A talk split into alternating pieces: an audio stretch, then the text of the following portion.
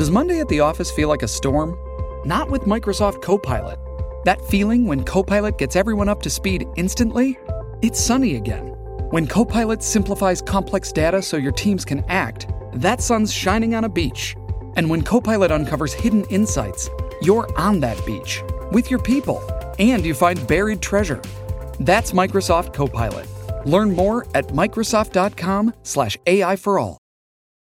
I'm Bari Weiss, and this is Honestly. A few weeks ago, I was at a dinner party and I found myself in conversation with two hyper educated, super smart Gen Zers. These are kids who didn't know a world before the internet, didn't know American foreign policy before the Iraq and Afghanistan wars.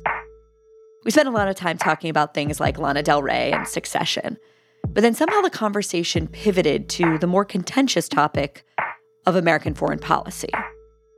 Now, these two guys had really different politics. One was a centrist Democrat, the other was something of a Marxist. And yet, when we came to the subject of China and what America ought to do in a hypothetical scenario in which China invades Taiwan, there was absolutely no daylight between them. They both shrugged when I laid out the scenario, and they said something to the effect of, we should probably do nothing at all. And then they went back to eating their pasta while my jaw remained on the floor. Their assumptions about America's role in the world, and frankly about our civilization more broadly, were just a world away from mine. I still believe, despite all of our mistakes, that the world is better and safer where America is the uncontested world power. That it is a very dangerous thing when that power is contested by countries like China. But those Gen Zers I was chatting with think, what am I talking about? American hegemony? We've already lost. And I realized if I said the words American dream to them, they probably would have burst out laughing. Now, it's easy to roll your eyes at these kids because, by any objective measure, they have everything not just freedom from want, but rights afforded to them that were unthinkable a few generations ago and that remain unthinkable in places like China. The paradox of our present moment is that everything is getting better. More than that, it's arguably the best time to be alive by almost any measure. And yet, so many people, especially so many young people, are cynical and nihilistic. And on face value, that doesn't seem to make any sense at all. Why is that? Why, in an era of so much abundance and progress, do so many people feel so much despair? The columnist and thinker Walter Russell Mead is someone who I look to to help me make sense of the world. So today I invited him on to help me make sense of that strange, strange paradox. Walter is a fellow at the Hudson Institute. He's also the Global View columnist at the Wall Street Journal and a professor at Bard College. He's written numerous books on foreign policy, including an excellent one he published last year. It's about America and Israel's special relationship, and it's titled The Arc of a Covenant. We don't talk about it today because it would take up hours of conversation, but if you haven't read this book, I highly recommend you order it. On today's show, I ask Walter Are things getting better or worse in America and around the world? Is the American system fundamentally good and worth preserving? Is there such a thing as too much progress? Can progress itself be destructive? And most importantly, why he believes that though we were born into a post war era, we are now definitively in a pre war one. How long will that last? How can we live through a time in which he believes war is ultimately imminent? Stay tuned. We'll be right back.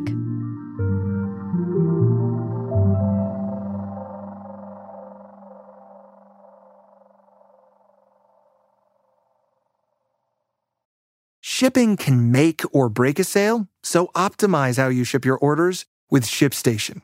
They make it easy to automate and manage orders no matter how big your business grows and they might even be able to help reduce shipping and warehouse costs. So optimize and keep up your momentum for growth with ShipStation.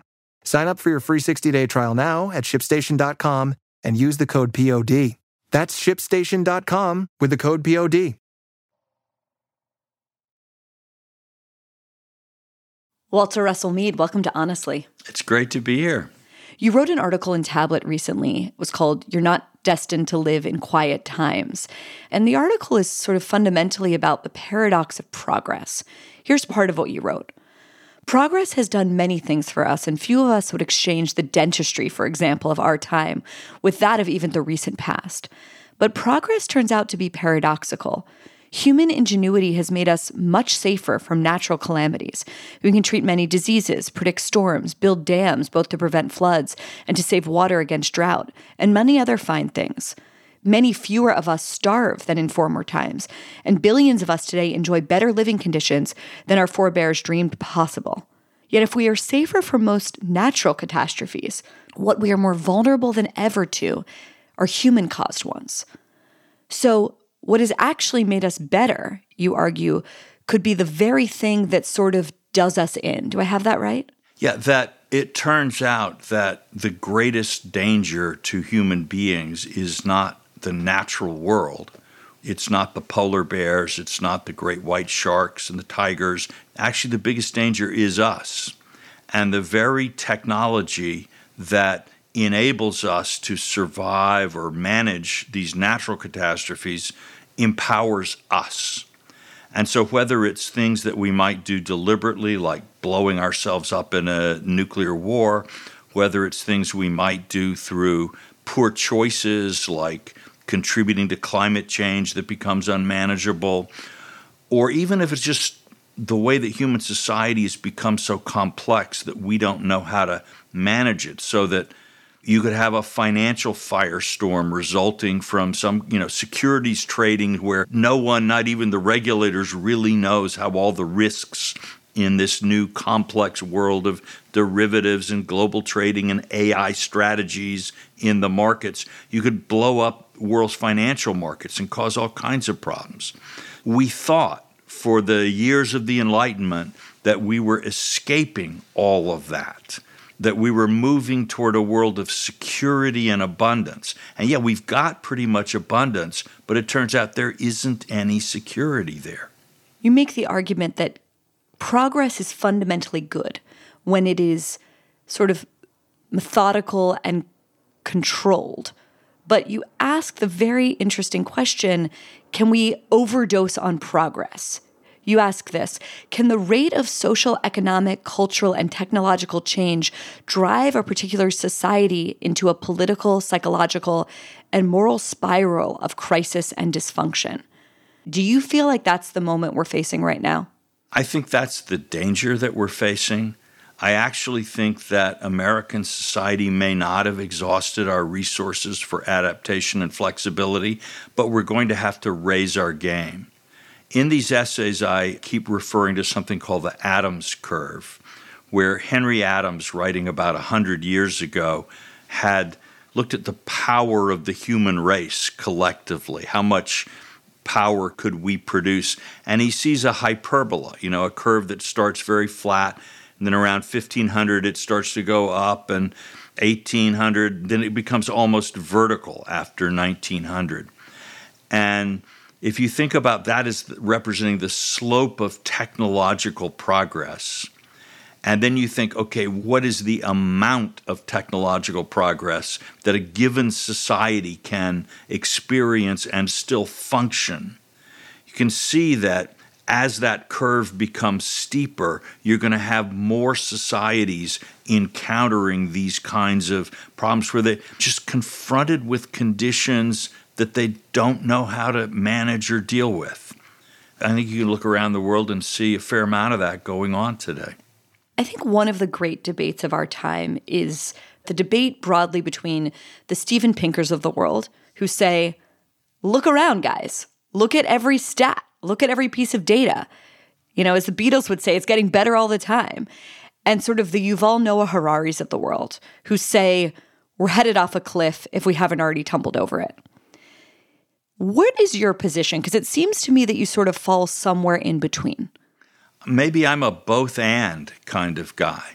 that it does seem to me that a lot of the arguments Pinker makes about our capabilities and what we're able to do and what we often do are not wrong.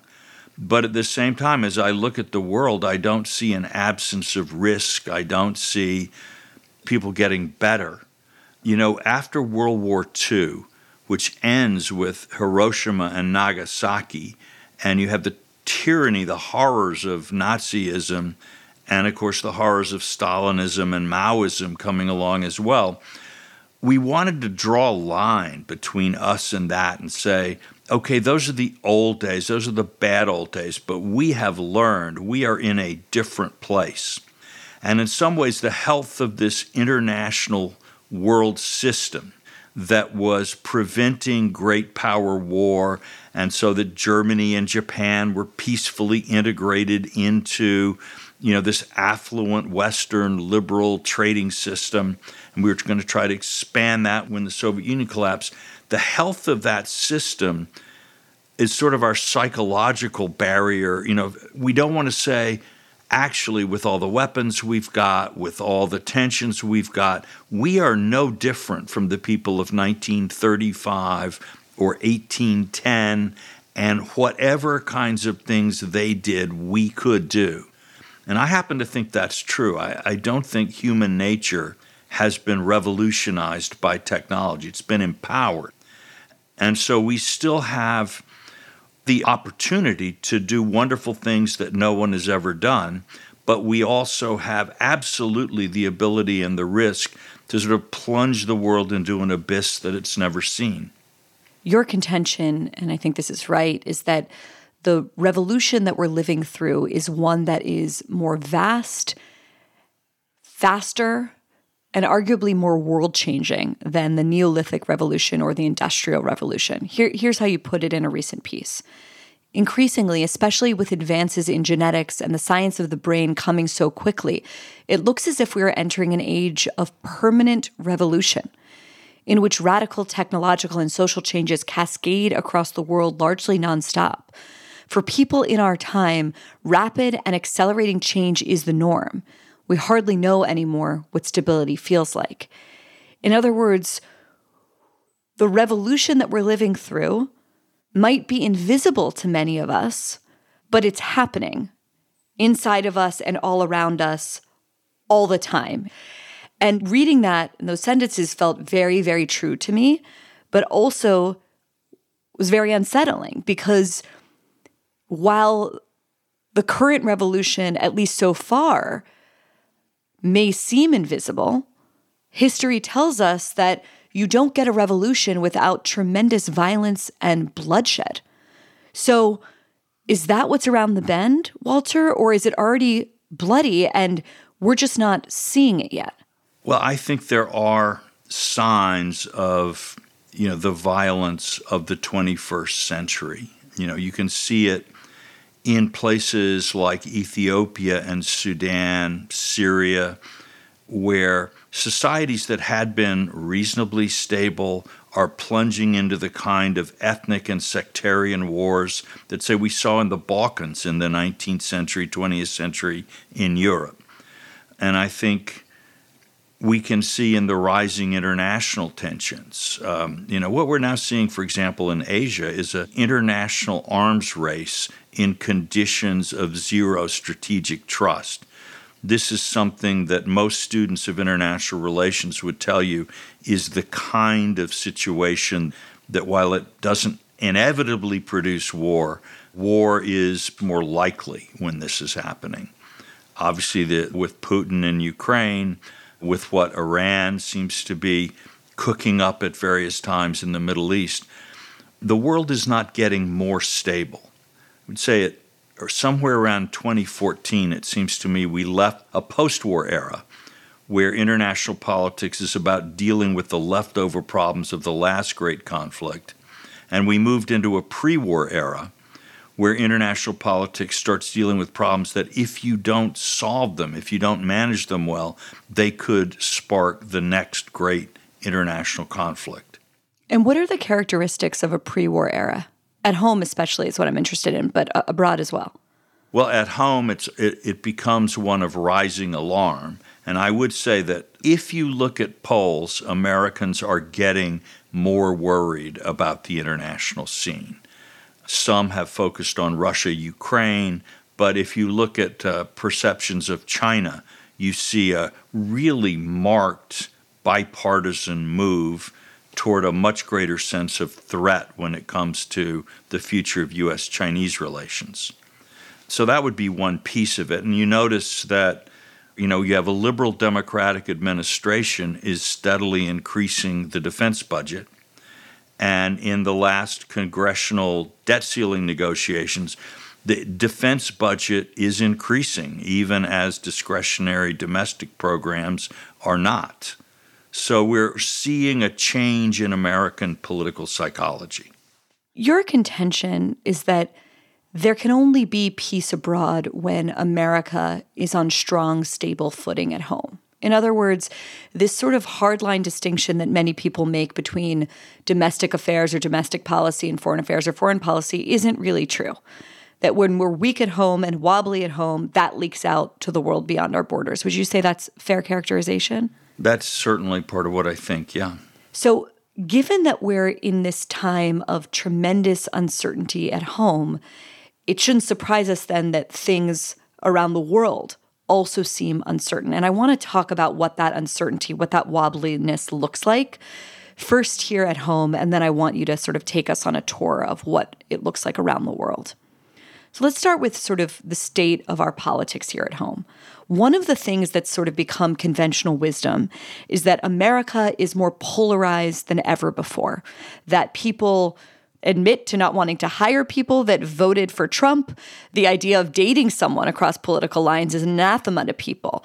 You know, so you're a historian, are things actually worse when it comes to polarization than they have been before? Because, you know, we did live through a civil war in this country, and sometimes I wonder if those of us warning about polarization are being hyperbolic, myself included. Well, I wouldn't, you know, even I don't remember the Civil War, but but I do remember the 60s and 70s quite well, at least parts of them. And I think in some ways, uh, people were as bitter or more bitter now. Remember that with the Vietnam War, there was the draft, so that 18 year old boys were facing sort of existential choices. Picture how that makes teenagers feel, how that changes the culture. You had the civil rights movement, the beginning of feminism, and the gay rights movement all sort of churning around. I actually think in many ways the Zoomers and the Boomers are karmic twins, large generations that think they are breaking ground. Total distrust for older people, total belief that they're going to revolutionize everything. I know it drives Zoomers crazy, but we think you're cute. it reminds us of our own youth. Uh, so, but I think the polarization in some ways was actually worse. I one of the things that's different now is that politics is steadily becoming more of a religion for more people. And this, I think, is a result of both the rapidity of change that we're going through, which makes people uncertain and looking for a framework to make sense of it. But it's also this notion, you know, now in politics, people will say, look, if the other side wins, we won't take the measures that are needed to stop climate change, and then we're all going to die. Politics is not about, well, you know, really your policies would make things slightly worse, and therefore I kind of would like to go in another direction. It's, you're going to kill the planet. And then, you know, on the other side, there's this sense that, the social changes that are happening. You know, you're going to destroy the family, you're going to destroy the fundamental basis of human society. And it's not because people are bad necessarily or that our political leadership is particularly weak. It's that actually the stakes in the world are so great that we live in an age in which the apocalypse is no longer a kind of a religious idea that only divine power can bring about. The apocalypse is something that human politics could bring about nuclear war, climate change, AI taking over everything. And so it's when politics has that kind of power to it, then the sorts of things that used to happen in religious and sectarian wars and the deep divides that appear. I don't want to be married to someone who's trying to kill the planet or whatever it might be. This is real. Another major feature I see in American life right now, which is just the total collapse in trust, especially in our institutions, right? You can pick your area. For everyone, it's different. For some people, it's schools. For other people, it's the justice system, academia, medicine, the law. Diagnose this for me. Why are Americans so disenchanted and distrustful of organizations and institutions that, for my parents' generation, seemed not just deserving of that trust, but also that that it was just taken as a basic feature of life, like gravity, that it would sort of always be that way. Why have we lost so much trust in our institutions? Well, one thing to start with is that that period of your parents and grandparents, or my peers really, was an unusual period in American history. General Marshall and the Army won World War II the New Deal, at least as people understood it, stopped the Depression. You know, science stopped polio. Medicine was working. So there was this tremendous feeling, you know, of trust in sort of upper middle class, scientifically educated professional people and the institutions in which they worked. But we shouldn't generalize too much. I mean, a lot of black people in the United States had always looked at the system with a lot of deserved skepticism. So, to some degree, what you had was a public dialogue that excluded certain voices of distrust. Mm. But there was this historical moment. You go back to the 19th century, there was a lot more paranoia. Polarization was pretty deep. Political loyalties were more tribal in some ways than they are now. But 20th century industrial society in the United States had sort of three main classes in society. You know, you had first the plutocrats, and not many of us met many of them, and they were pretty careful to keep a low profile. They drove Volvos, they weren't too showy. Then you had the upper middle class, those professionals, and then you had the masses and the upper middle class professionals coming out of the progressive era, their idea was look, the people are crazy. They drink too much. We should do prohibition. They believe stupid things, so we should teach them evolution. They breed too much, so we should have eugenics. You know, so part of their agenda is controlling the people in the name mm. of enlightenment. But the other part of their agenda is controlling the plutocrats because the rich left to themselves will become so hmm. greedy and so powerful that the masses will then rise up and you know it'll be awful. It'll be like the french revolution. So we are the enlightened wise upper middle class managers administrators foundation executives and all of these people. University professors new york times reporters and we're going to repress the bad in both mm-hmm. right and that's pretty much what probably for both you and me, the majority of our friends are in that zone. Very much. Yep. And, you know, there are problems with it. One of them is that when this idea really took hold, you know, the average American had an eighth grade or less education.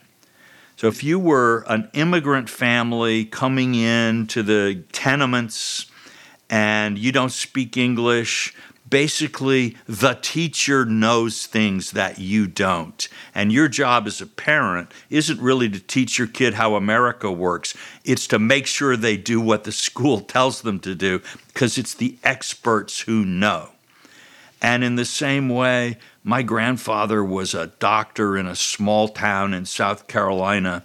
And you know, there was no Dr. Google that could give you a second opinion. Dr. Mead was the person who, who had the best answers available. And maybe he was wrong sometimes, but he knew more but than you, didn't did. know. Right. Right. And so there was this respect for authority based on the reality that authority had a monopoly of knowledge that you didn't have. that sense has been steadily eroding, in part because just more people have a good education. There are a lot of people out there that have a better education than the average elementary school teacher in the United States, and they see no reason why they should defer to the teacher. There are a lot of people who, when they hear from their doctor, go immediately to Google and find out seven different theories, etc. And of course, the enlightened upper middle class in this age of COVID and sudden new problems that no one understands, we get a lot of things wrong.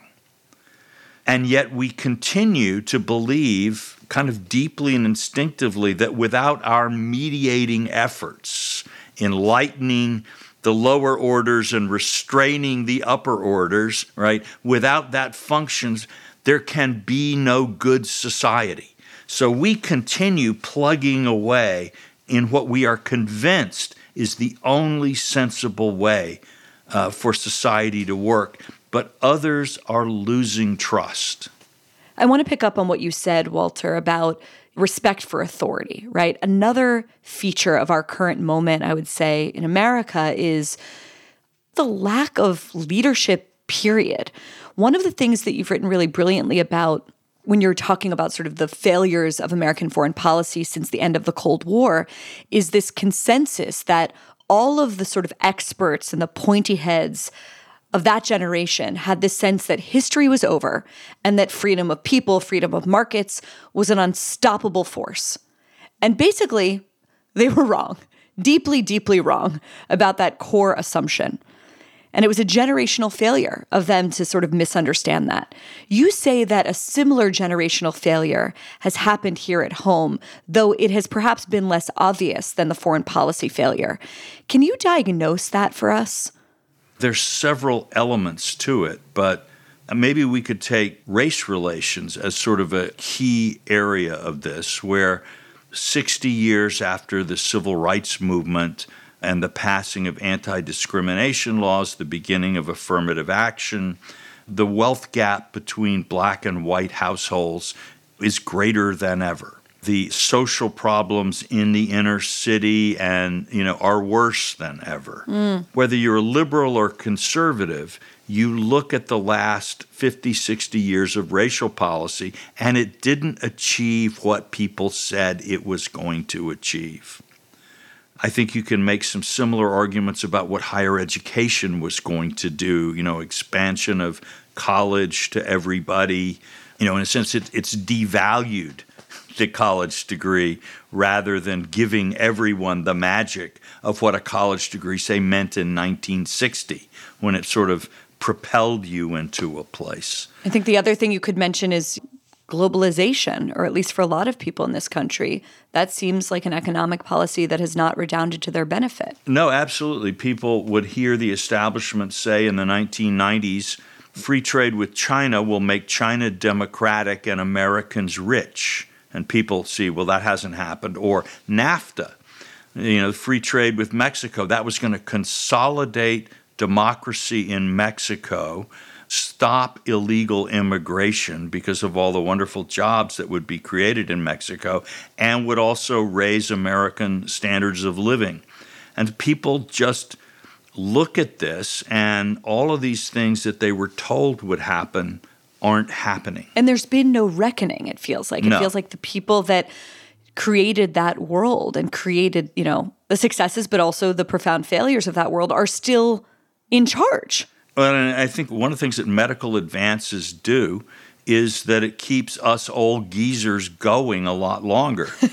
and so, you know, Nancy Pelosi remains an incredibly formidable politician. She's not speaker anymore, but in the old days, for example, in universities, they had compulsory retirement age, usually about 65.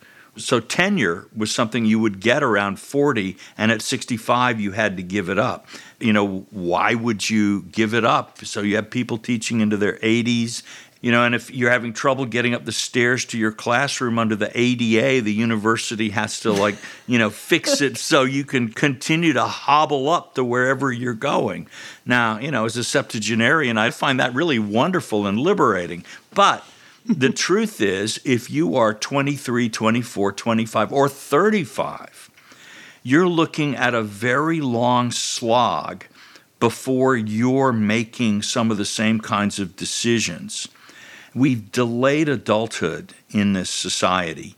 We keep people in school far too long, which is a very artificial and sort of infantilizing environment in many ways, so that people are no longer feel able to make big life decisions like choosing a marriage partner or something until 30 or 35. Mm. And this is not actually the way people were meant by nature to live. And so you have all of these young people making no real decisions and unable to, you know, not economically self sustaining, uh, feeling also emotionally still in a process of, of formation over this incredibly prolonged adolescence. And yet, you know, have all the instincts, the talent, and the sort of intellectual activity of people like Alexander Hamilton, who were national leaders in their 20s.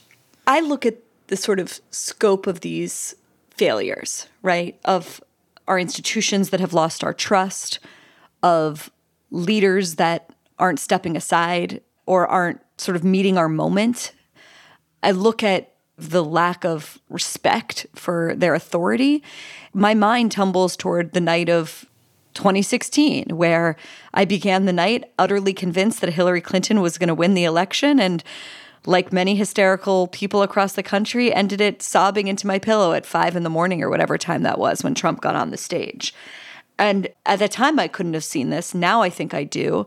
You know, that was the beginning of a movement that is much bigger than Trump, namely a populist movement. We have Trump polling at 50% among likely GOP primary voters, and as unconvincing as his sort of golden toilet high rise in Manhattan populism is to many of us, clearly it's resonated with a lot of Americans. I want to ask you if you think that the populist wave is just beginning to build. And I also want to ask you what lessons history teaches us about populism itself. And I don't think this is just because I'm a Jew, but I think that it might give me a special instinct for it that I feel scared of populism. I feel a little bit like it's releasing a genie from a bottle. You know, I guess I would start by saying uh, for Jews and other minorities to be nervous when populism gets going is not a foolish thing to feel.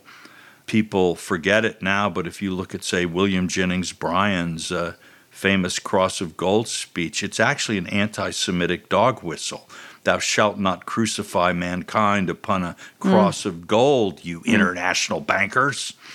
You know, there is this kind of alienation and anger and, and hunt for scapegoats that happens.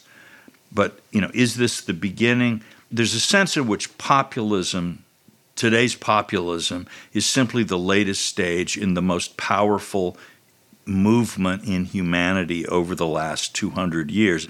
Nationalism, in a way, beginning in Europe, breaking up, you know, the Austro Hungarian, Ottoman Empire, you know, sort of.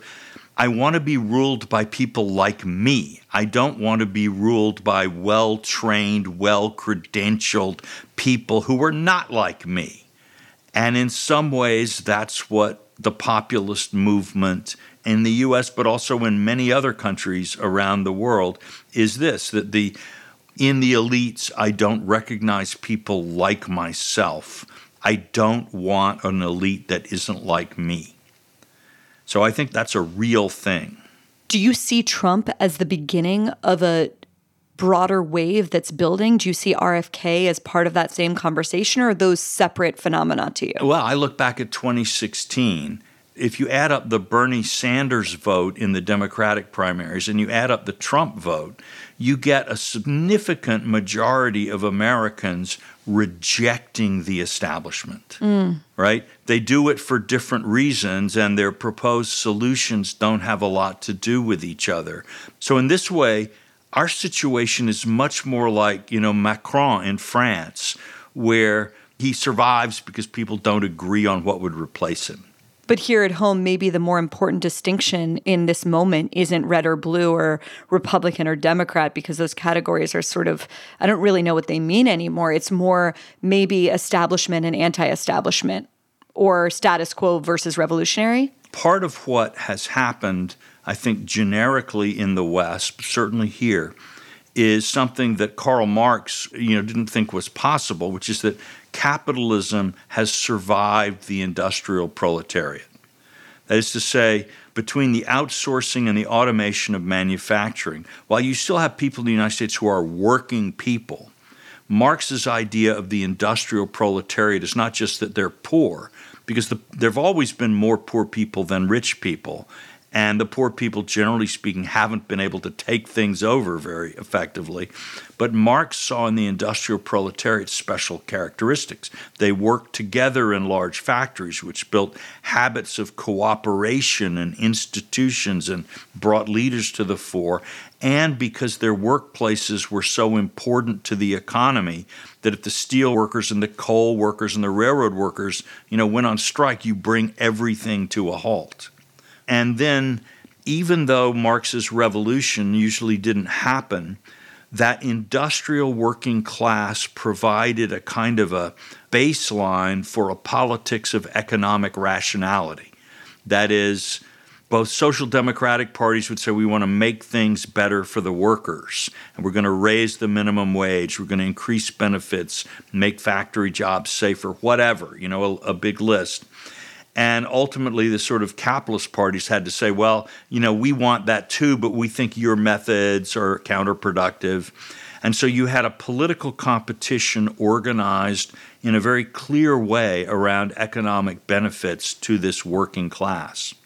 And this was the old left in America. The decline of the old left, the rise of the new identitarian left, the feminist left, the black left, uh, the gay left, and so on and so on is rooted in identity rather than in economic rationality, so to speak. And in the absence of that industrial working class engine driving a certain type of politics, what we are now seeing is identity coming to the fore on all left and right. Mm-hmm. And a sense of common agenda is much harder to articulate in these conditions. I don't think we can make sense of what is happening right now in American life without also looking to a subject you mentioned earlier in the conversation, which is the decline in religion. More than 50% of Americans no longer attend church, synagogue, mosque, house of worship. Roughly 80% of Americans say they no longer believe in God, which is down 10% from 2012. You've written about how religion fundamentally provides us with something that those fillers, whether it's politics or money or hedonism, whatever it is, cannot. Right? Religion is about sort of digging deeper. You write this about religion. It exists to enrich and to complicate rather than to simplify our understanding of the contemporary world. How much, Walter, of our current uncertainty is tied to the decline in religion?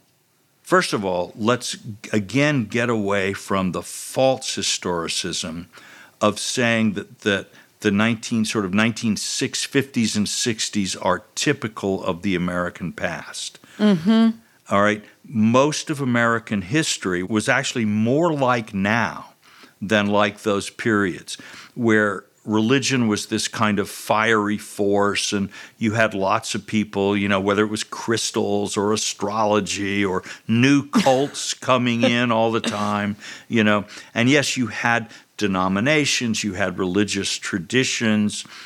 But many of the immigrants who came here were actually not very religious at all. One of the rabbis actually were urging Jews not to come to the United States because there was no way to live as a Jew here for much of the time. And many of the Russian Jews who came here were bitterly anti clerical because of the experience of local religious leaders being kind of tied in with the czar in various ways. May God bless the czar and keep him far away from us. Yes, go on. so, that idea that there is a kind of an idyllic past of quiet faithfulness now breaking down is really false. We are in something more like normal. And because there are no barriers to expression, people can say what's on them. Because we're all on social media, we can see what others are thinking and doing, so we may be a bit more aware of it. However, Abrahamic religion or monotheistic ethical religion, whatever you want to say, mm. does bring stuff to the table that I think we need now and that a lot of us aren't getting enough of. What kind of stuff? Well, we live in this world of radical risk where I can't eh, say in one of these articles, you know, the world is not a safe space. Uh, we should have trigger alerts in every delivery room because this is a scary, scary world. And I can't tell you that there won't be a nuclear war or that there won't be conditioned Venus, runaway, greenhouse. What I can't tell you these things, or that AI won't wipe us out one way or another. And you need to hold your psychological balance in these conditions. It, it, helps. You need an anchor. Yeah, it helps if you believe in something that's not only bigger than you, but bigger than the United States government, bigger than the whole human race. And you can say, well, that's an illusion. Well, that's, you know, people can feel that way. But if you are blessed with faith in God, you have an anchor. And that's really important. I think it's important too on things like the meritocracy. You know, how many people do we know that basically sort of think people who are born and get higher SATs than other people are better than other people? And also then that not smarter people are less and that Downs babies are maybe a burden, for example, rather than something. So again, people can have these things without believing in God. I'm not trying to say that, but you believe in a God who made all human beings in his image. And my great nephew, Peter Joseph, who has Down syndrome, is as much made in God's image as I am and has as much right to walk the earth and be happy as I do. And furthermore, you know, is better than me in some ways and maybe not as good in me in others, but but we are equal. And if I have extra talents, am I supposed to use them simply for my own joy and benefit and to create a privileged place around my own family? Or do I have a duty to go out there and do things? Are they given to me for a purpose that is greater than me?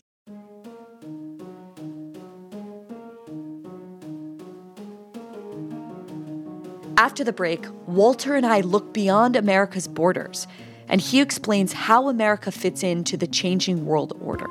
We'll be right back.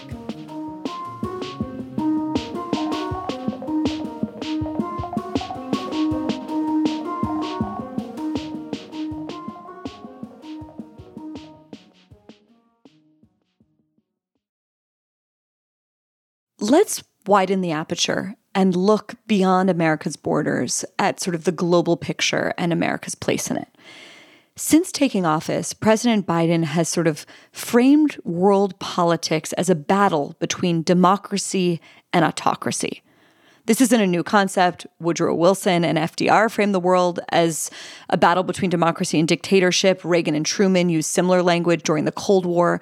But you've been critical of President Biden framing world politics in that way. Here's what you've written. Mr. Biden should remember that his global coalition is held together more by common interests and common sense than by common values, and he should never underestimate the domestic and the international cost of overhyped, underthought democracy rhetoric. Walter, what do you mean by that? Do you not believe that we're at a crossroads between democracy and autocracy? Or is that that you're objecting to the sort of moral valence that he's putting over foreign policy? Well, you know, I personally think democracy is better than autocracy. But I think if the center of gravity in world politics is moving from Europe, which is really where it was more or less during the Cold War, to the Indo Pacific, we're actually going to be building very different kinds of coalitions. I mean, for example, the Philippines with President Marcos might not be a shining example of pure democracy, but it's a really good thing that he is offering us the use of some bases And he's doing it not because he wants more lectures on democracy from President Biden, but because he's worried about China. And some of our allies, like Japan and Australia, in there are, are democracies. Vietnam is not very democratic. It's run by the Vietnamese Communist Party, for that matter, but it's kind of key to our foreign policy. There are a lot of people who criticize the BJP and, and the Modi government in India on all kinds of human rights grounds. And yet, it's very hard to imagine a U.S. strategy against China that avoids war that doesn't include India. Now, this is not the first time. We would not have won World War II without the Soviet Union. So Stalin, who was a mass murderer on Hitler's scale and a, a you know an, an enormously evil human being, was a necessary ally in that war. This is not the first time that there's a tension between our democratic rhetoric and mm. what we must do. Uh, that was sort of covered over at the time that a lot of the human rights people were, were kind of on the left and weren't looking too hard at Stalin's crimes and were sort of wishing them away to the extent that they could. So there was a kind of a collusion there. I don't think you can expect it in the Indo Pacific. So that's part of it. But part of it, too, is that when we talk about democracy, it carries a certain kind of westernization edge to it. So India is a democracy, has elections, but I had a conversation with the foreign minister of India at one point, and he said to me, Listen, if your foreign policy involves helping us stand up to China, we're with you. But if you want to westernize the world, we don't want any part of that. Hmm. So we have to be thinking in a much more nuanced way about what is our democracy agenda? What is our strategic agenda? Do we need a separation of church and state in our foreign policy? What do you mean by that? Well, is American foreign policy fundamentally an attempt to bring American values to the whole world? I would say that's the, that's the church. Whereas the state would be more is it to protect our security and economic interests? And it's and it's one of the great lessons of the Iraq and Afghanistan wars that trying to conflate church and state is a horrible mistake? I would say this. You know I look at the war in Afghanistan and 20 years of war and there's never been in the history of humankind, never have so many people thought so hard about strategy and developed so many strategic plans for the war. And we did rural development, we did women's education, we were doing eradication of opium and teaching them other crops. I mean, you know, we had just this incredibly long list of things. We were funding little NGO groups and starting universities. You know, there was, I mean, nobody's ever conducted a war on this many complex levels. There was just one little piece missing, which was a strategy to actually win the war. You know, that tiny, tiny little thing, almost an afterthought, right? Uh, so, I mean, yes, it was colossally stupid. That doesn't mean that these values are wrong. But it does mean that it's clear that we were not thinking intelligently about what was possible in Afghanistan, what were our priorities in Afghanistan, and in the end, what were the American people prepared to do in Afghanistan? You know, a president can't just make foreign policy up out of his hat like you know this is the dream world i would like to live in and so this is what we're going to do. Yes. You have to bring america with you or you can't do it. You said earlier in this conversation that we're in a pre-war era which may be true in terms of world wars, but there's a hot war going on right now on Europe's border, and it's been going on for more than a year, and it doesn't look like it's ending anytime soon. When you think about problem areas in the world, how highly do you rank Russia's war against Ukraine? And I believe you are just sort of off the plane from Kiev. So I'd, I'd love to hear a bit about what you saw there.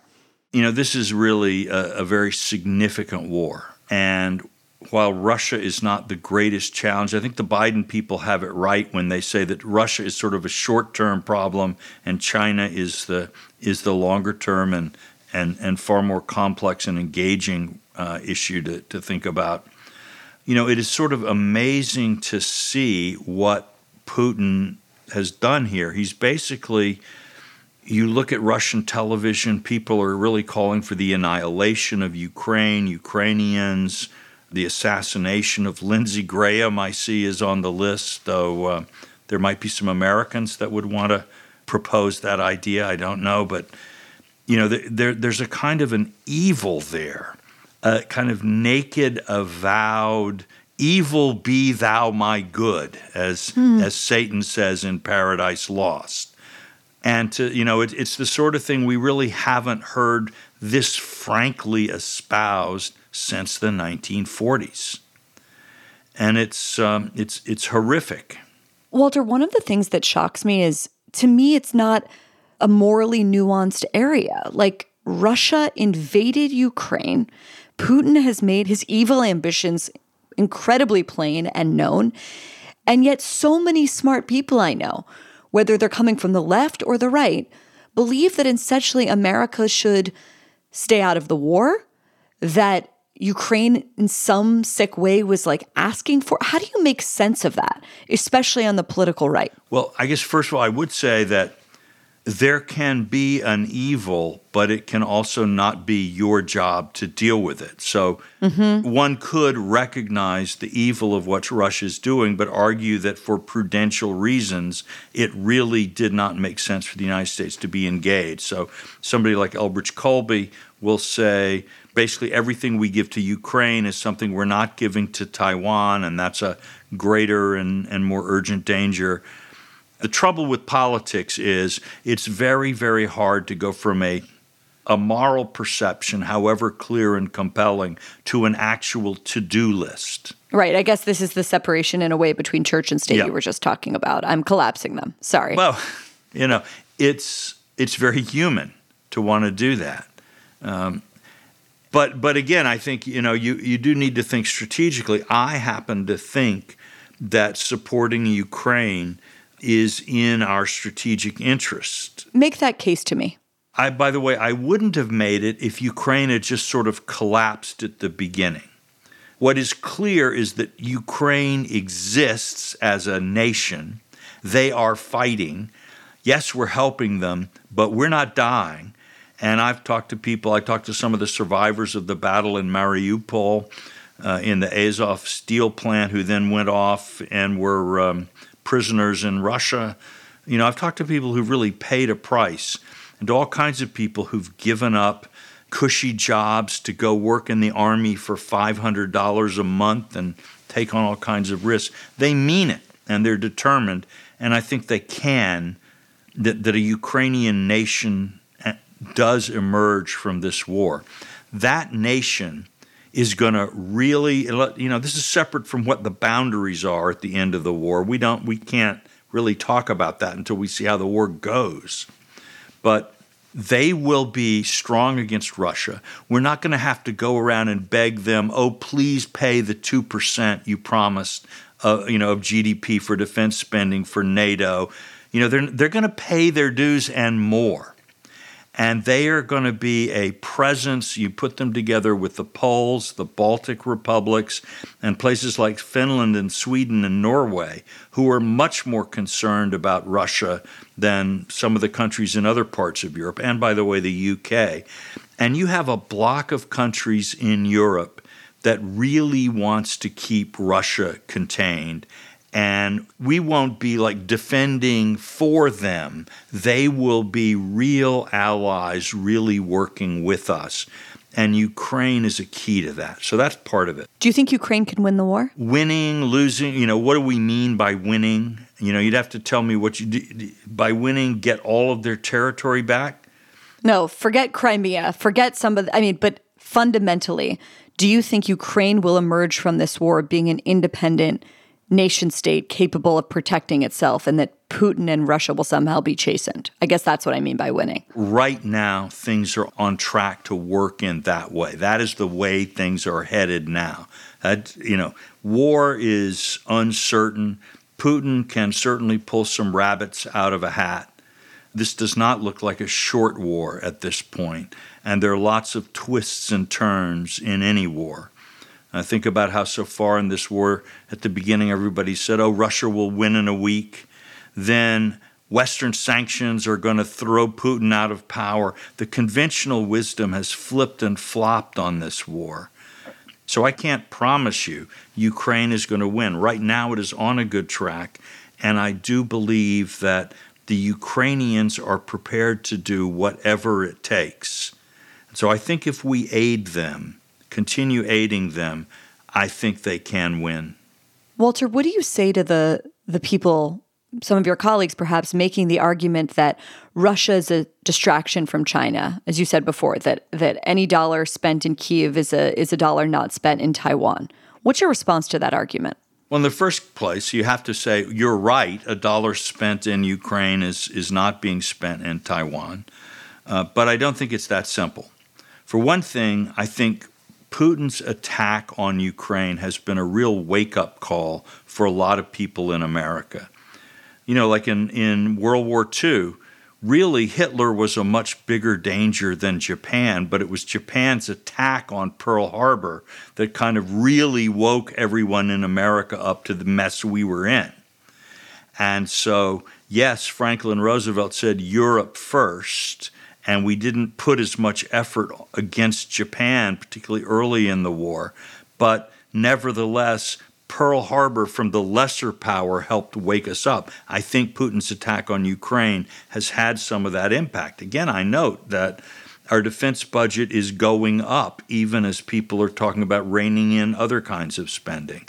So we're not all the way there yet, but we're moving. That's part of it. Another part of it is that we do need to keep Russia in balance in Eastern. We can't let it dominate because if Russia, say, conquered Ukraine, if it succeeded, it's going to immediately start making trouble further west. You know, it's not that if you know if Russia has, it's not if you give Hitler Czechoslovakia, you know, he'll be fine. No, then he'll want Poland. The Russians have already said this is not just me talking. The Russians are saying, you know, this is the first step they want to keep going. They want the Baltic republics. We see how they work in Hungary, Romania, other countries. Um, so if Russia won, we'll be more distracted from China because Russia will be pressing more seriously against things that really matter even more.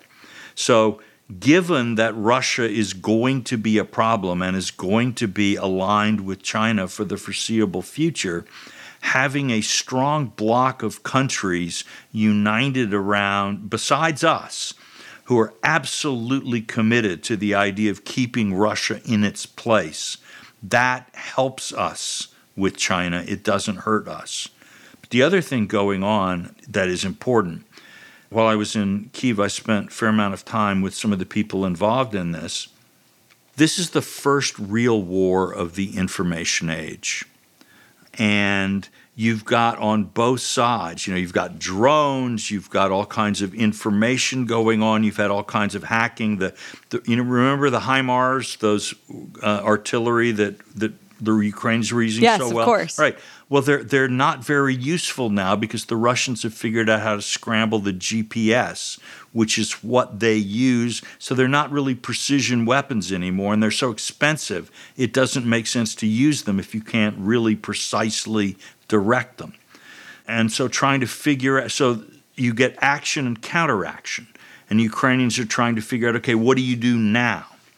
But this war always accelerates technological progress because everybody's trying as hard as they can to think of new ways of bringing pressure to bear on the enemy in some way. And the enemy is always presenting you with new challenges, which you then have to overcome. All right. We want, it seems to me, we want our tech companies and we want the DoD, Department of Defense, to be in on this. and we want to be learning to see the dynamics of this kind of thing and we want to have the benefits of that of the technology that's emerging from this so in the same way like in israel where their constant need to defend themselves from cyber attacks and so on help power the rise of that israeli tech sector which the US is very heavily involved with, and which then has been a huge force multiplier for our own Pentagon and our own weapons development. This is this is an opportunity for us, and the Ukrainians want our cooperation. They want us to be there more, and so I think this is something that that we really need to be doing, and we benefit from tremendously. Let's talk a bit about the Chinese threat. It seems like there are two competing stories about China one in which they're beating us or at least threatening to beat us. They're beating us in tech or at least trying to. They're more efficient. Their economy is rebounding after coming out of zero COVID lockdowns for these three years. And this is the Chinese moment.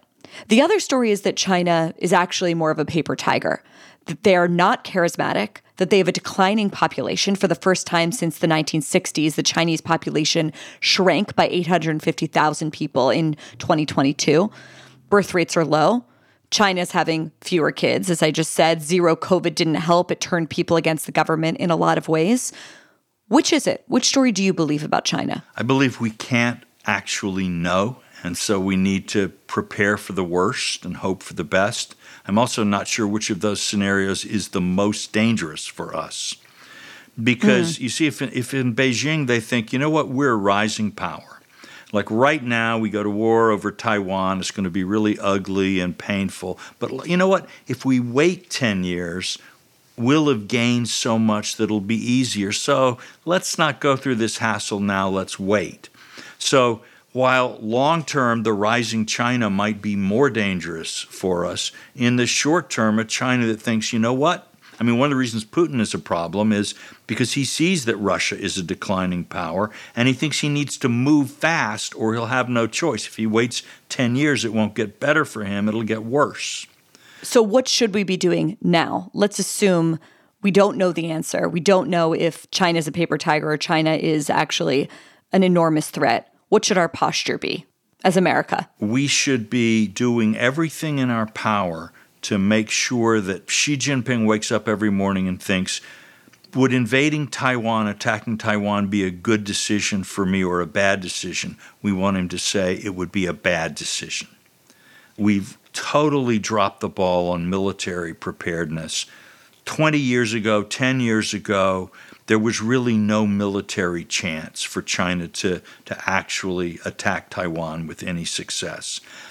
China has been building up, building up, building up. We have been telling ourselves beautiful stories about other things that we thought were much more important. And now we're in this position where it's a much more dangerous situation. This is actually one of those cases when having a strong military reduces the threat of war rather than increasing it. One of the things I find shocking is that Americans seem broadly uninterested in China.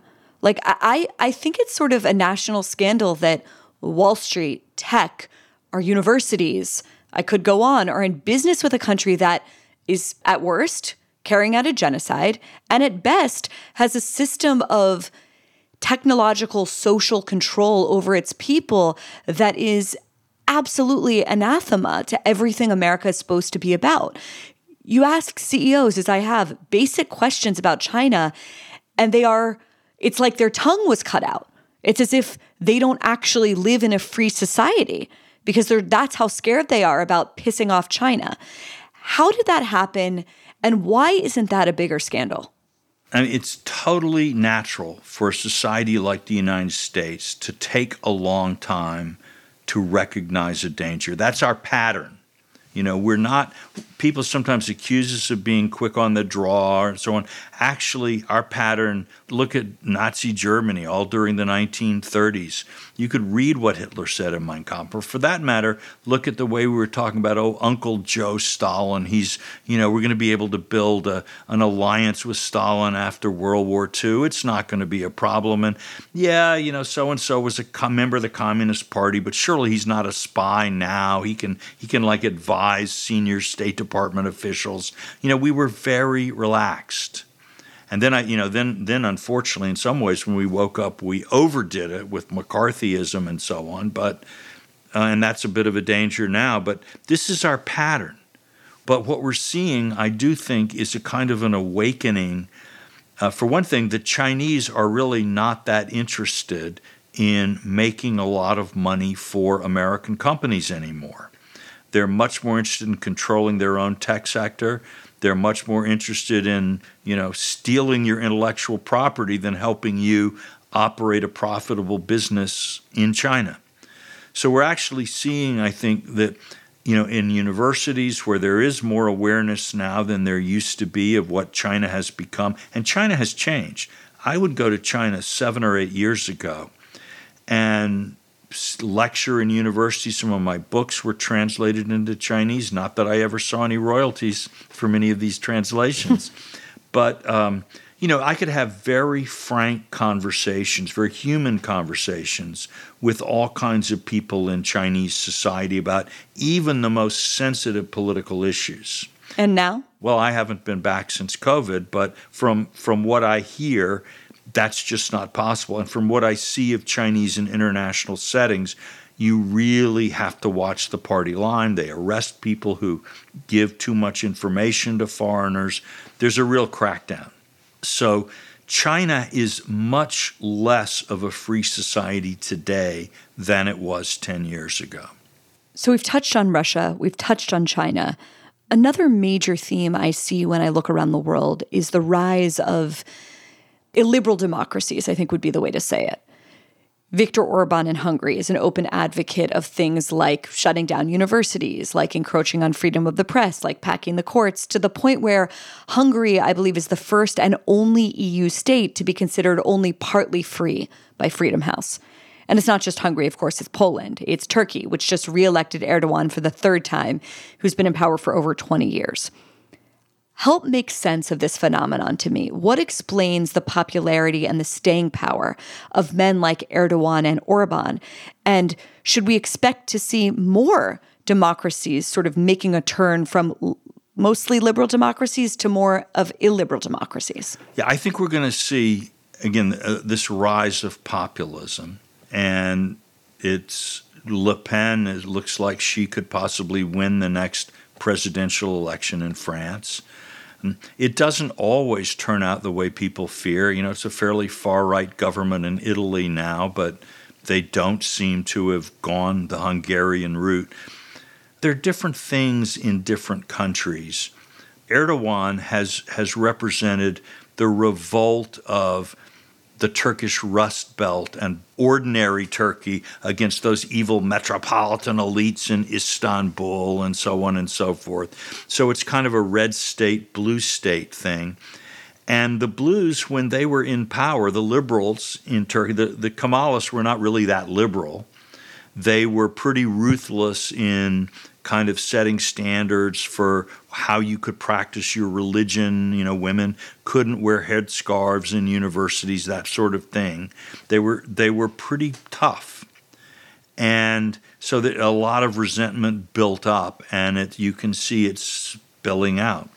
India, again, you you had a lot of Hindus who felt that the secularism of Nehruvian India was really continuing a kind of a colonization of the Hindus.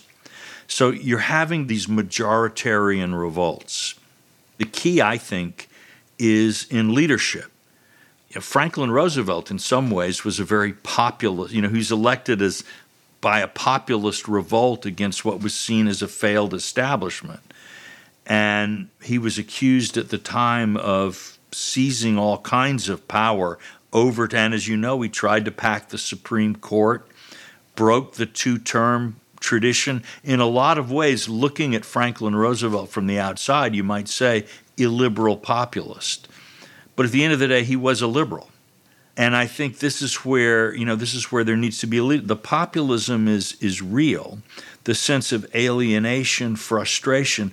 I ask myself the question, why aren't we producing the leaders who can win the trust of people because they really do understand, care, and then lead people to a better place. Why isn't our leadership class doing what it needs to do? Why, as we as society, aren't producing these people? As we're looking at the state of the world, whether we're looking at Russia's war against Ukraine, whether we're looking at Turkey, Russia, China, the thing that sort of sits at the back of policymakers' minds is the question of nuclear proliferation. Ever since Hiroshima, the prospect of a kind of apocalyptic nuclear catastrophe has seemed like the greatest human caused threat to our world. Maybe some would now say it's AI, but I still think it's nuclear war. Um, and it's almost like, you know, why are we worried about the debt ceiling or whether or not Americans are having enough children or any of the things we've talked about so far when we have the almost inhuman capability to wipe out entire cities? You know, how do we live with that reality? And how is that existential threat sort of the low hum in the background to every other conversation we're having when it comes to foreign policy? First of all, you're right. It is. I I would argue that the kind of foundation of modern consciousness is what we see in the 1940s. And in 1944, the Soviets break into the extermination camps in eastern Poland. And we realize that all of those hopes of the Enlightenment, that social and scientific technological progress would would cure the evil in the human heart and and make us better people so we wouldn't do the terrible things of old turns out to be false. The most civilized enlightened advanced country in Europe had done these unspeakable things. Then a year later with the nuclear explosions at Hiroshima and Nagasaki we see that this unreformed human animal which contains the capable of the, the darkest imaginable evils, now has its hands on weapons that, that could destroy the world. And I would argue that we have those two facts are the dominant background to human consciousness ever since.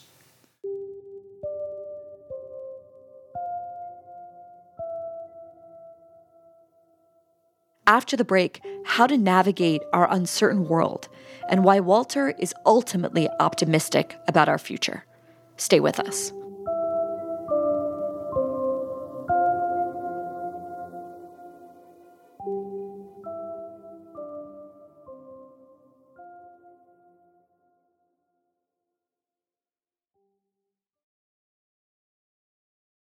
Okay, let's talk a little bit about how we should navigate the uncertain moment that we're living in, this moment that you've described both as a kind of perpetual revolution, a permanent revolution, and also as a pre war era. Given that sense, and given the sort of tumults all over the world, what should America's posture be? Large swaths of both the left and the right right now are thinking, just as one example, why are we pouring billions of dollars into Ukraine? Especially given the economic situation here at home. You know, if China invades Taiwan, why should we have anything to do with that? What is sort of the best counter argument to the emerging consensus in parts of the left and the right that is anti interventionist, that fundamentally believes that America's role in the world should be a diminished one? What is the strongest counter argument to that increasingly powerful claim being made? I would say the most powerful argument is just going to be events in the sense that if more Americans think that way, the world is going to keep getting darker and the threats are going to grow more intense and more clear. I do believe that we are seeing this with respect to both Russia and China. It's actually amazing how well support for Ukraine has held up in the polls, even at a time of great partisanship. And I just spent some time not long ago with a number of members of the Select Committee on China in the House that Mike Gallagher chairs. And what I heard from the Democrats on that panel is that it's a really bipartisan panel. And that hmm. um, they really are working hard toward consensus, and there's a lot of common ground. And you, you can read in um, some foreign reporting about the United States that people are struck from outside how there's a much bigger consensus here about China than there is about other things. So I actually tend to think that that events are making the case for why the US needs to be involved and that's likely to continue. Do you think it's a luxury belief that Americans have that we can somehow pull back from the world? Yeah, I think, uh, again, I think as we try that out, we won't like what we see. And in fact, we'll find that, that, that it's very expensive to do some of these things. Now, that doesn't mean that, you know, I don't think we need to invade every country, and I certainly don't think we should be trying to set up democracies and fighting endless wars in all kinds of places. But I think if we have a disciplined understanding of our economic and security interests, they're not infinite. And there are lots of reasons to believe that the policies needed to maintain the framework of a world that, that works for us can be done effectively and not super astronomical risk and cost. So, clearer strategic thinking about both what our interests are and what the limits on our interests are, plus greater public awareness of the dangers that are out there. I'm more hopeful that we're moving in that direction maybe than you are. But where I would I would say we really do need to work harder is to think about making America work better for more people here at home you know, the fact that we have a university system that saddles students with unpayable, undischargeable debts, and that in a state like California, house prices, the average house price is close to what, $700,000. we're literally creating a society that makes it impossible for young people to do the things that young people need to do you know, how do we change that? How do we get back to where the average person can buy, you know, average 30 year old can realistically make a down payment on a house in, in a place like California? Walter, a lot of people viewed Trump's election as proof that, if not our country, then certainly our values, the American, basic American values or the moral guardrails of America were sort of slipping away. And I think whether it's Trump or any number of other catalysts, a lot of Americans, again, on the left and the right, are asking questions today that I think were unthinkable 50 years ago, or maybe not unthinkable, but certainly unsayable. Questions like Is America worth preserving? Is our system fundamentally just and fair? Or is the system itself the problem? And other existential questions of that nature that I hear regularly in, in talking to, to lots of different people. I wonder how you answer the basic question Is America's system fundamentally good and worth preserving? Can you make that case to someone who feels that fundamentally it's rotten and, and they could be coming really from the left or the right? Yeah, again, I think you don't make that case as much in words as you do in deeds. That what we need is political movements that could be grounded in either or both parties that actually offer solutions to the problems that people see. You know, the Communist Party in the United States was doing pretty well in the 30s, so were all kinds of um, neo Nazi or fascist sympathizing groups. But in the 50s, when things were back on track in the United States, those movements kind of disappeared. I remember in 1970, my senior in high school, all the cool kids thought that um, you know we needed a revolution in the United States. The SDS, you had the bombers. Mm-hmm. People didn't go for the bombers so much, you know, but but the belief that the American system was fundamentally flawed and that only revolutionary change that would get rid of capitalism or whatever, that was like a hegemonic form of thought on a lot of campuses in those days. And what changed it was the system started to work. Mm. You know, you're not going to win every argument with every angry person. What you need to do is think long and hard about where are things, where are changes that would really help? How do you pull together the political coalition and the ideas that can make that happen?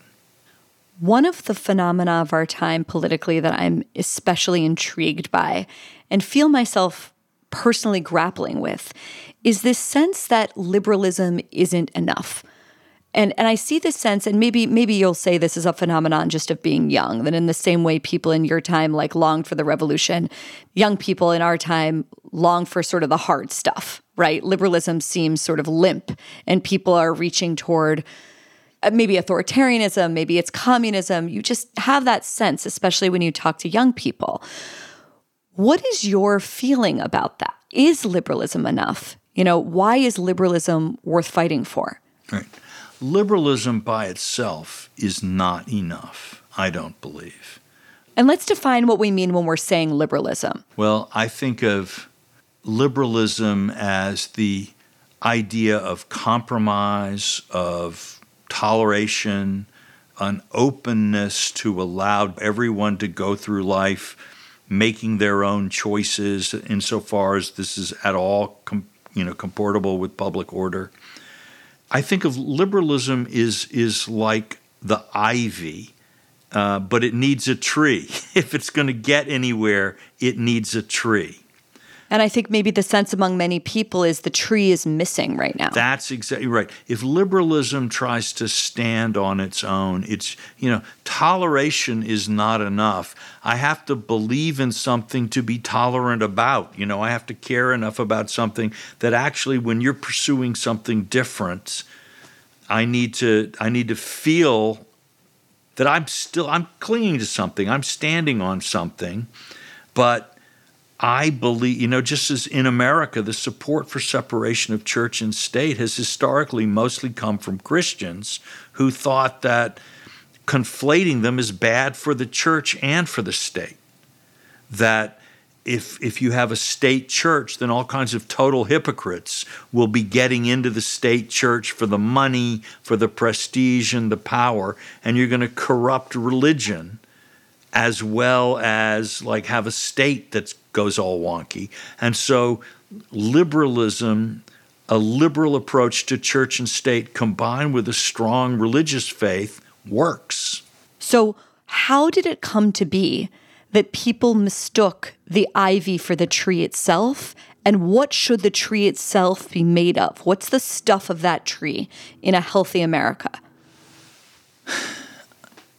Okay, well, I actually believe that this kind of Anglo American tradition of, let's call it liberal conservatism or conservative liberalism, kind of Burkeanism, where you understand that a society needs tradition, roots, grounding, right? But the purpose of tradition, roots, and grounding is not immobility and inflexibility, but your tradition is leading you toward change. Maybe that mm. um, there's this guy Henri Bergson was a French philosopher, early 20th century, mid 20th century, who talked about the difference between static and dynamic religion, and he talks about you know a, a closed society like a, um, a hive of bees operates on instinct.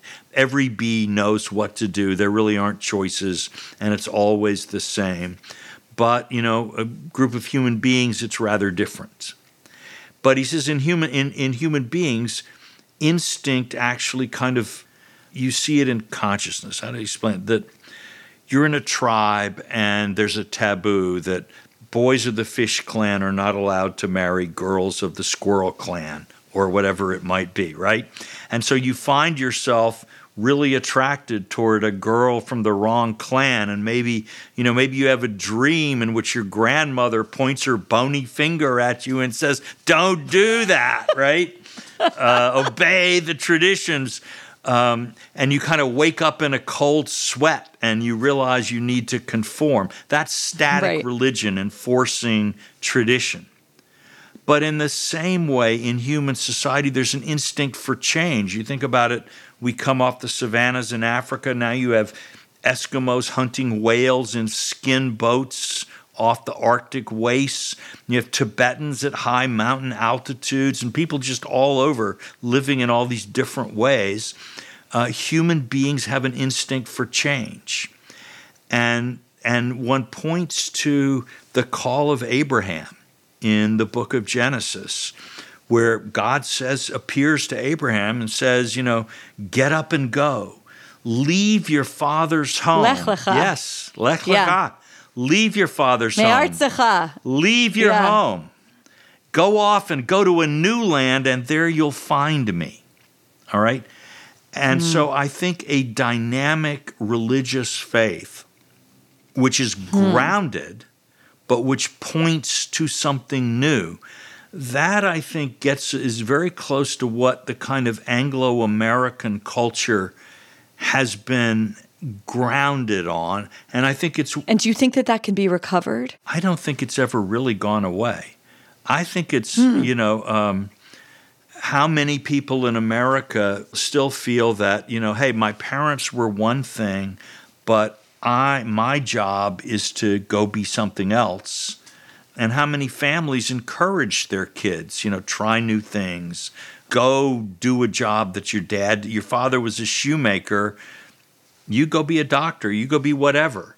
I think we still have this notion of of change. Maybe it's getting a little weaker, but I think it's still a a huge think of all the Americans that have gone to Silicon Valley to invent new things. Even think of this endless quest for like new religious traditions, new religious ideas. I think we are still a society that's very much in ferment and that feels that change is is kind of part of who we are.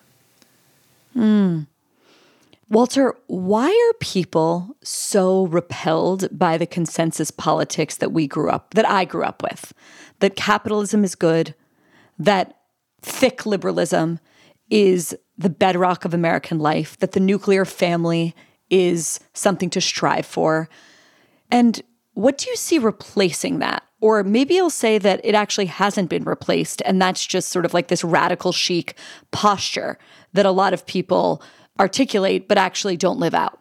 Well, I do I do notice that a lot of the people who talk the most about radical new ways of living are married and are raising their kids in fairly structured ways and that they, they tend to be sort of it's a liberalism of the lips and a conservatism of the lifestyle you know so i'm not you know and that's Totally. that's an that's as an elite phenomenon i think the people who are hurt by that are often people from outside of that liberal bubble who only hear the rhetoric and so on and somehow think okay all of this rhetoric is the way to build the life that i see those people in the bubble living but it isn't obviously it's all those it's all that discipline and making sure your kid does their homework and being like on them all the time for growth and development and creativity and you know the latest ways of teaching them all of that tremendous drive and focus that people actually still have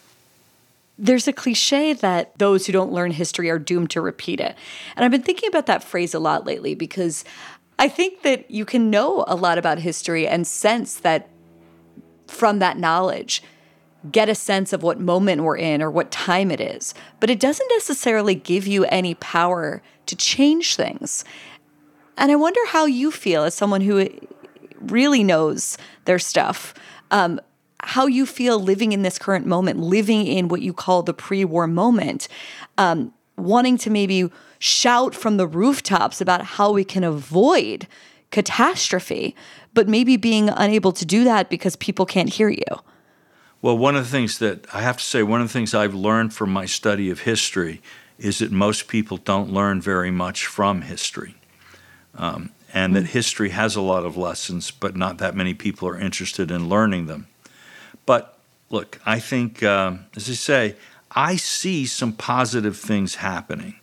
I see American society beginning to come to grips with this very threatening international environment And we haven't talked about the positive side of the information revolution and you know sort of vast advances in human productivity, medicine, so many other things. I really do think that the in the end, I think the the opportunity and for a benign transformation of our situation of of yet again coming out of one of these moments of national doubt and self-questioning I think that's very possible. I, I think we are not so far as far away from that as people think. And so I'm, I'm, I'm kind of optimistic here. Worried, but optimistic.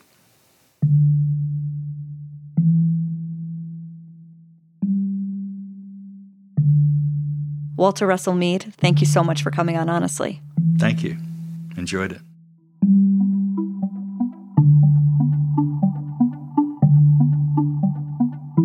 Thanks for listening, and thanks to Walter for making time to come on the show. I should add that Walter is the host of a brand new podcast that he's doing in collaboration with Tablet Magazine. It's called What Really Matters, and I recommend you check it out. If you like this conversation, if it made you think, if there were parts that you disagreed with, or you wanted to learn more, that's all great. Share this with your friends and family and use it to have a discussion of your own. Last but certainly not least, if you want to support honestly, there's one way to do it. You do it by going to the Free Press's website, by going to thefp.com and becoming a subscriber today. We'll see you next time.